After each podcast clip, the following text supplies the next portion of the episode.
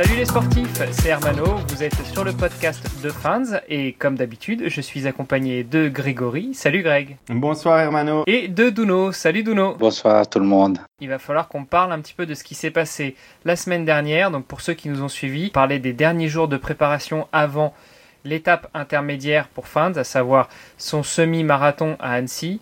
Euh, Duno, tu nous disais qu'elle avait l'air d'être plutôt en forme, qu'il y avait des chances qu'elle fasse un très beau temps et même peut-être qu'elle gagne la course dans la catégorie féminine.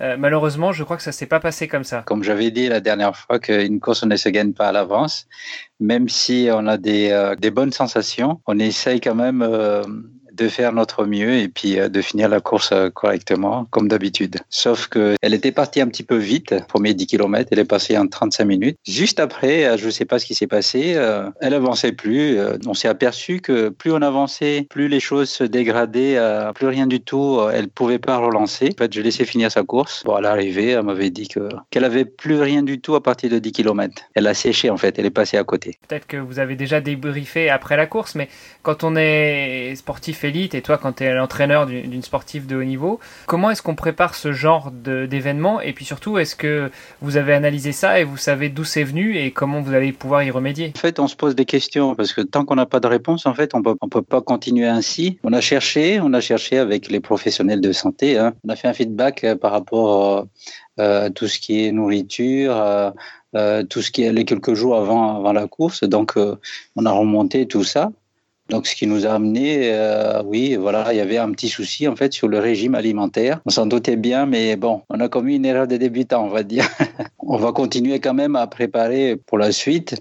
Mais euh, c'est un petit incident, euh, ce qui nous a permis quand même de voir des choses qui ne vont pas. Les choses ne se commandent pas comme ça et euh, il faut faire attention euh, à certains, à certains comportements tout ce qui est alimentaire, comme histoire des pâtes, histoire des, euh, des, des féculents qu'on mange. Il va falloir que tu nous en dises plus. Donc vous avez trouvé peut-être la source, c'est-à-dire des erreurs de débutants, mais c'est-à-dire elle a pas mangé suffisamment de sucre lent, elle en a mangé trop, elle a pas fait un petit régime pauvre en féculents quelques jours avant? En fait, elle en a mangé trop. Donc, euh, elle s'est vraiment. Euh, elle avait un petit souci euh, d'estomac et d'intestin. C'est vrai, hein, euh, Duno, Hermano. On n'en a pas parlé beaucoup dans, dans, ce podcast, mais par contre, on l'a abordé euh, en détail dans notre podcast des sportifs connectés euh, avec Hermano et notamment avec un, un magnifique épisode qu'on a enregistré avec euh, David de Almonji.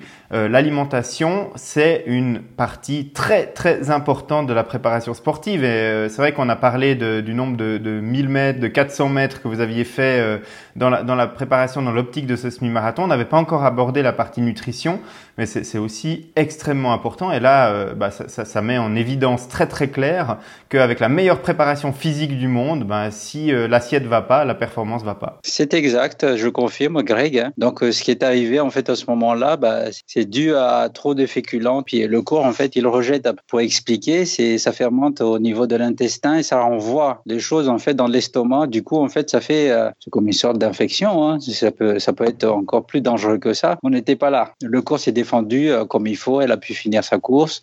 Je me souviens d'une anecdote de, de David euh, de Almonji justement dans le fameux épisode que j'invite les auditeurs à réécouter s'ils l'ont pas déjà entendu, qui disait surtout, surtout éviter les pasta parties les, les soirs euh, d'avant-course, parce que là, vous allez, euh, vous allez remplir à cause de, de blocs de parpaing euh, vos intestins, et puis euh, le lendemain, c'est absolument pas ce que vous voulez, quoi. Donc, euh, fuyez la pasta partie le soir avant. Moi, je l'ai toujours déjà dit avant, mais voilà, exemple supplémentaire que c'est pas une bonne idée. Oui, c'est à bannir, hein, à bannir tout ce qui est pasta partie. Pourquoi? Parce que c'est trop lourd et ça fait travailler euh, l'estomac, les intestins. Ça, ça, ça, demande beaucoup d'énergie euh, pour le corps, beaucoup d'efforts.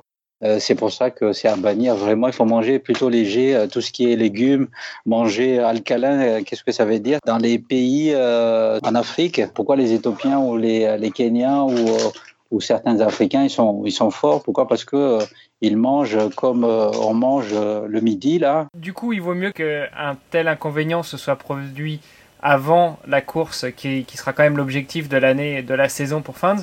Et comme ça, ça va vous permettre de réajuster tout ça pour que à Francfort euh, tout se passe pour le mieux On a déjà rectifié pas mal de choses et puis euh, voilà, on a déjà repris euh, les entraînements là. La récupération c'était fini puis mercredi qu'on a repris normalement. Pour préparer Francfort, est-ce que vous remettez un objectif intermédiaire entre les deux ou vous y allez en roue libre en, étant persuadé que cette fois-ci ça va bien se passer? De toute façon, elle va monter à Font-Romeu là à partir de dimanche, donc jusqu'au 13. Il n'y aura pas de, de course intermédiaire. On sait sa valeur actuellement, ce soit au niveau de l'entraînement qu'on avait fait. On est en train de régler le problème de, de, de l'intestin, comme on a dit là, les conséquences de la nourriture. On avance avec au fil des entraînements et de toute façon, ça mettra un, peu plus de temps. Elle sera pas à 100%, elle fera de son mieux et on a encore plusieurs chances jusqu'à l'année prochaine. Donc on a, on a trois chances. En espérant que ça fonctionne dès la première fois. Ce sera peut-être un sujet qu'on pourra aborder, Greg, dans le podcast des sportifs connectés. Comment préparer son objectif et, et se mettre un seul euh, spot de qualification, c'est peut-être pas toujours la bonne solution. Il vaut mieux en avoir deux ou trois,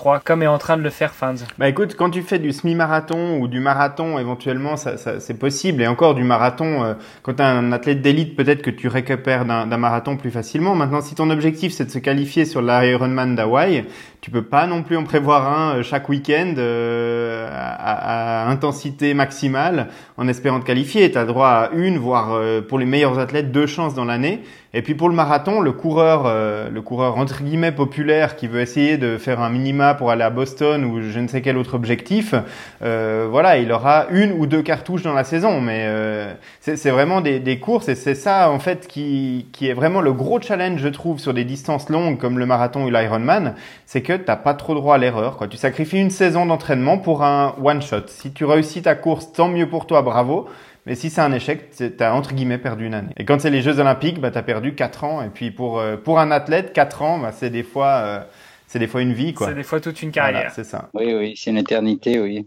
Il, peut se passer beaucoup de choses euh, à ce moment-là. C'est la dure, dure loi du sport, mais c'est aussi ce qui rend le, sport magnifique. Enfin, c'est aussi ces moments de, de, doute, de désillusion, et puis qui rendent la victoire encore plus belle. C'est la magie du sport. On aura l'occasion d'en reparler chaque semaine d'ici là. Merci encore d'avoir été présent, et puis je vous dis à la semaine prochaine. À la semaine prochaine. À la semaine prochaine.